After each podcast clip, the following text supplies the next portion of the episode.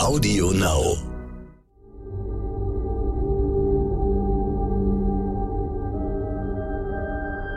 Es ist Freitag, der 20. Mai. Hallo und herzlich willkommen zum Stern-Podcast Ukraine die Lage mit Carlo Masala, dem Militärexperten und Politikprofessor von der Bundeswehr-Universität München und mit mir, Stefan Schmitz, aus dem Hauptstadtbüro von Stern und Kapital. Reden wollen wir über den Krieg in der Ukraine.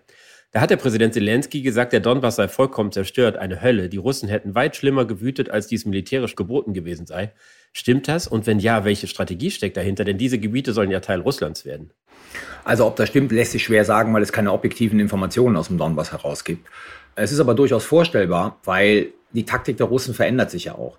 Also sie splitten sich auf in immer mehr kleinere Einheiten, äh, die versuchen sozusagen unabhängig in Anführungszeichen voneinander zu operieren.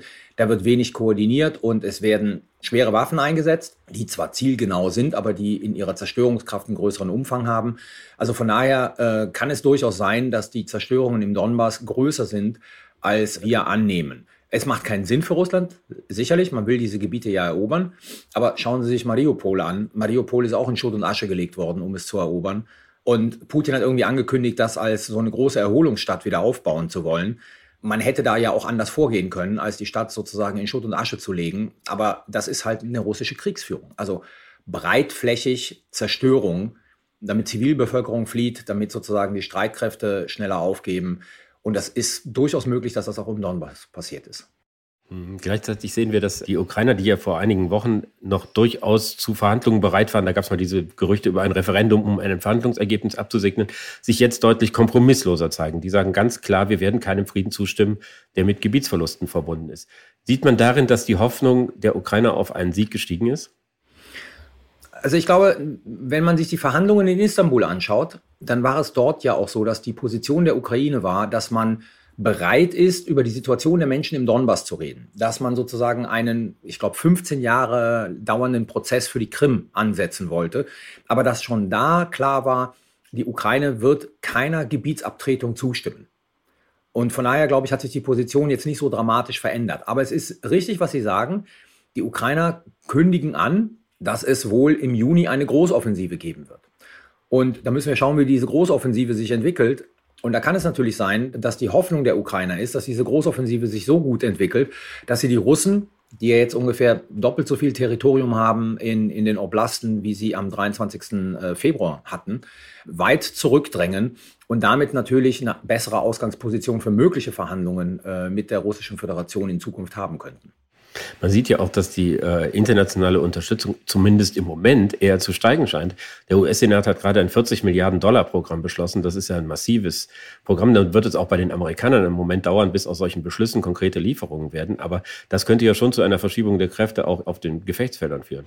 Ja, es ist beeindruckend, was die Amerikaner sozusagen in den letzten zwei Monaten auf die Beine gestellt haben. Also allein in den letzten zwei Monaten, glaube ich, sind über 50, 54 Milliarden US-Dollar bewilligt worden nicht nur militärische Hilfe, sondern auch andere Hilfe. Das liegt aber auch natürlich daran, dass äh, die Midterms-Elections immer näher rücken. Und je erfolgreicher die Ukraine ist, desto erfolgreicher, so hofft man, werden die Demokraten bei diesen Midterm-Elections sein. Weil momentan ist noch eine ähm, relativ große Unterstützung in der amerikanischen Bevölkerung für die amerikanische Ukraine-Politik vorhanden. Und die Frage, die sich halt stellt, ist, wie wird das sein, wenn die Midterm-Elections zugunsten der Republikaner ausgehen? Dreht sich da das Blatt für die beiden Administrationen? Wird die Stimmung sich verändern in der amerikanischen Bevölkerung, wenn die Ukraine dann doch nicht erfolgreich ist mit ihren Bemühungen? Also da darf man den innenpolitischen Faktor in den USA auch nicht zu klein reden. Mhm. Krieg hat eben auch immer auch mit Innenpolitik zu tun. Genau. Das ist natürlich auf der russischen Seite ganz genauso. Da gibt es ja jetzt Meldungen, dass der Putin weitere Generäle gefeuert hat. Also die Kommandeure, die für den Angriff auf Scharke verantwortlich waren, wohl auch den Kommandeur der Schwarzmeerflotte, die ja ihr Flaggschiff verloren hat. Zeigt sich da nur irgendwie Frust oder ist das auch Ausdruck von zunehmenden Spannungen innerhalb des Regimes?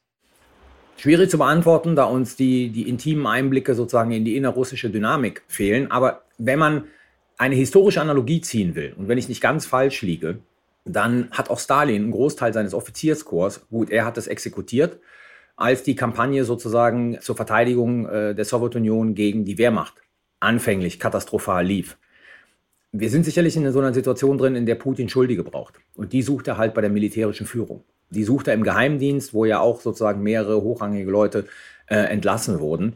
Ich glaube, das hat weniger mit Spannungen zu tun, als letzten Endes der Versuch, Führung zu zeigen innerhalb sozusagen Russlands, also den Leuten zu suggerieren, er hat alles in der Hand und gleichzeitig natürlich Schuldige zu suchen, die nicht Putin heißen, der letzten Endes ja diesen Krieg unter bestimmten Annahmen gebilligt und initiiert hat, die, wie wir wissen, völlig falsch waren. Auf einer anderen Ebene wird gleichzeitig Hoffnung verbreitet. Es gibt jetzt immer Meldungen über den Einsatz neuer Waffen. Da ist einmal irgendwie der Terminator, ein äh, Kampffahrzeug, was besonders für die Eroberung von Städten geeignet sein soll. Dann geht es um äh, Laserwaffen, die Drohnen abschießen. Die Ukrainer machen sich darüber lustig und fühlen sich erinnert an die Schlussphase des Zweiten Weltkrieges, als Adolf Hitler immer von Wunderwaffen sprach, die irgendwie die Wende bringen sollten. Ist das irgendwie Propaganda oder ist da was Wahres dran, dass es das letzte Aufgebot ist? Also ob es das letzte Aufgebot ist, weiß ich nicht, aber es zeigt natürlich schon, dass die, die russische Planung mit relativ altem Gerät diesen Krieg zu gewinnen, äh, komplett gescheitert ist. Ich meine, es war nicht nur altes Gerät in der Ukraine drin, es war auch modernes Gerät drin, das aber auch von den Ukrainern sozusagen erobert oder zerstört worden ist. Mit Blick auf die Laserwaffen sagen die US-Geheimdienste, dass sie keinerlei Informationen haben, dass die wirklich eingesetzt wurden. Experten sagen, das sind nicht diese Wunderwaffen, als die sie die Russen sozusagen äh, immer darstellen, zum Abschuss von Drohnen zum Beispiel. Und mit Blick auf dieser Kombination von Panzer und Schützenpanzer, der jetzt da angeblich eingesetzt äh, werden soll, ist es so, dass der ja auch zu abschreckender Wirkung beiträgt. Also wenn Sie den irgendwo auf einer Kreuzung positionieren, dann wird der schwerlich angegriffen werden. Nur die Frage ist, wie viel haben Sie davon und wie viel können Sie effektiv davon einsetzen? Letzten Endes ist es ja so, Sie können die tollsten Waffen haben, wenn sozusagen die nicht gut eingebunden sind in Ihre äh, Taktik, dann werden die Ihnen auch nicht viel helfen. Wenn die nicht von Leuten bedient werden, die hoch motiviert sind und die dieses Gerät wirklich auch im Kampf mit anderen Einheiten bedienen können, dann hilft ihnen auch eine super-duper-Waffe nichts. Dann wird die genauso zerstört wie ihr alter Panzer. Ich habe auch gelesen, dass äh, die russische Armee angeblich nur 20 oder 30 Stück davon hat. Das wäre ja auch irgendwie ein Offenbarungseid. Ja, also es ist, es ist kein Gamechanger. Nun hat der, der britische Geheimdienst darauf hingewiesen, dass äh, die russischen Streitkräfte immer mehr Hilfsverbände einsetzen, Menschen, die sie irgendwo angeworben haben, wie zum Beispiel die Tschetschenen von Herrn Kadyrov, und dass das ein großes Problem für die Kriegführung sei, wenn die Kräfte halt so heterogen seien. Sehen Sie das auch so? Also es ist aus zweierlei Gründen ein, ein großes Problem. Die, die Frage ist sozusagen, inwieweit fügen sich diese Kräfte ein in die Kommandostrukturen äh, der russischen Streitkräfte? Und inwieweit sozusagen haben die Erfahrung in Zusammenarbeit mit den russischen Streitkräften? Ja, oder kriegen sie eigenständige Operationsgebiete? Wenn sie eigenständige Operationsgebiete bekommen, dann kann das durchaus sozusagen Friktionen und Kontradiktionen mit der Operationsführung der russischen Armee erzeugen. Der zweite Punkt ist, und das ist das Interessante, schwerpunktmäßig versucht Putin hier ethnische Minderheiten aus Russland einzusetzen. Es sterben natürlich auch, ich sage jetzt mal Moskowiter und äh, junge Männer aus St. Petersburg. Aber was wir wissen ist, dass äh, die große Zahl der Gefallenen wohl ethnische Minderheiten sind. Und das Problem ist, das wissen wir aus der Forschung, es ist überhaupt gar kein Problem, wenn eine ethisch heterogene Armee kämpft. Sie kämpft nur aber dann erfolgreich, wenn der Staat, aus dem sie kommt, sozusagen seine ethnischen Probleme überwunden hat. Wenn es aber offensichtlich ist, dass es hier darum geht, sozusagen ethnische Minderheiten zu verheizen, dann wird das nicht besonders effektiv. Nun haben ja gerade die Tschetschenen in Mariupol einen furchtbaren Krieg geführt und einen, einen, brutalen Krieg, wie man sich gar nicht vorstellen kann. Und jetzt sind 1700 äh, oder noch etwas mehr ukrainische Kämpfer aus dem Stahlwerk in die Hände Russlands gefallen. Und es gibt äh, große Fragen, was mit ihnen geschehen wird. Was würden Sie erwarten? Wie geht Russland mit diesen Leuten um? Also in der, in der Gesamtzahl weiß ich es nicht, aber ich würde schon erwarten, dass äh, die russische Föderation diese Gefangenen zu Propagandazwecken missbraucht. Weil letzten Endes muss man sich die Argumentation ja mal ansehen. Es geht um die noch immer Denazifizierung der Ukraine. So, und jetzt haben sie in Azovstal große Teile des Azov-Bataillons gefangen genommen. Das sind natürlich aus der russischen Perspektive die Nazis per se. Und diesen propagandistischen Erfolg jetzt fürs Innere wird man sich nicht nehmen lassen. Das glaube ich nicht. Also man wird sie nicht austauschen, sondern man wird ihnen vielleicht den Prozess machen, man wird sie foltern, sie vor die Fernsehkamera zerren, damit sie abstruse Geständnisse machen, die letzten Endes äh, suggerieren sollen der russischen Bevölkerung, dass dieser Staat Ukraine ein Nazistaat ist und damit die Legitimation weiterhin aufrechterhalten für die Operation äh, der russischen Föderation. Ich glaube sozusagen, ein Teil dieser Männer, die dort äh, gefangen gehalten werden, werden zu propagandistischen Zwecken missbraucht werden. Das wäre meine starke Vermutung. Ist es denn naiv anzunehmen, dass irgendwann der Punkt erreicht wird, wo auch Putin darauf achten muss, wie das internationale Echo auf sein Handeln ist und wo er auch für die Zeit nach dem Krieg anfängt, darüber nachzudenken, wie er sich wieder integrieren kann. Also dass er eben solche Übergriffe vermeidet und äh, sich auch im, im Blick der internationalen Gemeinschaft korrekt verhält? Also wir haben Hinweise darauf, also aus Zeitungsberichten, ich glaube, das war die New York Times, dass sozusagen russische Offizielle große Befürchtungen haben, dass in Mariupol und anderswo wir solche Bilder wie Butcher erleben werden. Ja, also sich große Sorgen um darum machen, wie, wie die russischen Streitkräfte da vorgegangen sind und welche Bilder da noch hochkommen werden. Also die, die, die Sorge ist da, ja. Letzten Endes muss man aber sagen, Putin setzt ja sehr stark auf die chinesische Karte. Wenn China irgendwann mal über seine Kanäle zu Russland den Russen suggeriert, dass das, was da passiert, einfach auch für China zu viel ist und dass China sich gezwungen sieht, äh, Distanz zu Russland zu suchen, dann könnte das eine Auswirkung auf Putin haben. Momentan, glaube ich, ist ihm die Isolation mit Blick auf Europa und die USA relativ egal, solange er die Chinesen im Rücken hat und auch die Inder. Wenn die sich von ihm abwenden oder distanzieren, dann könnte das in der Tat bei Putin Denkprozesse auslösen, weil dann wäre Russland wirklich isoliert.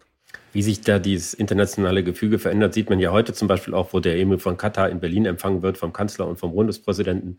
Der soll halt äh, Gas liefern, was aus Russland bald nicht mehr kommen wird. Zeigt sich da, wie die Welt neu aufgeteilt wird und zwar auf ganz, ganz lange Sicht? Ja, ich denke, dass, das ist der beste Ausdruck dafür, dass wir uns, meine These, in so eine Art neuen kalten Krieg hineinbegeben werden mit der Russischen Föderation und, und ihren Verbündeten auf einer regionalen Ebene, wo es halt eine umfassende Rückabwicklung sämtlicher Formen der Beziehungen geben wird. Also politisch, militärisch, ökonomisch, zivilgesellschaftlich und das auf lange Zeit. Und da bilden sich halt auch neue Allianzen heraus. Das Interessante heute bei dem Besuch Katars, also des Emirs bei Robert Habeck letzten Endes, ist, wir wollen ja sozusagen das Gas für eine kurze Zeit haben, als sozusagen Brückengas, damit wir vom russischen Gas aussteigen können. Äh, letzten Endes ist Katar aber natürlich daran interessiert, wie, wie jeder Lieferant, langfristige Verträge zu haben.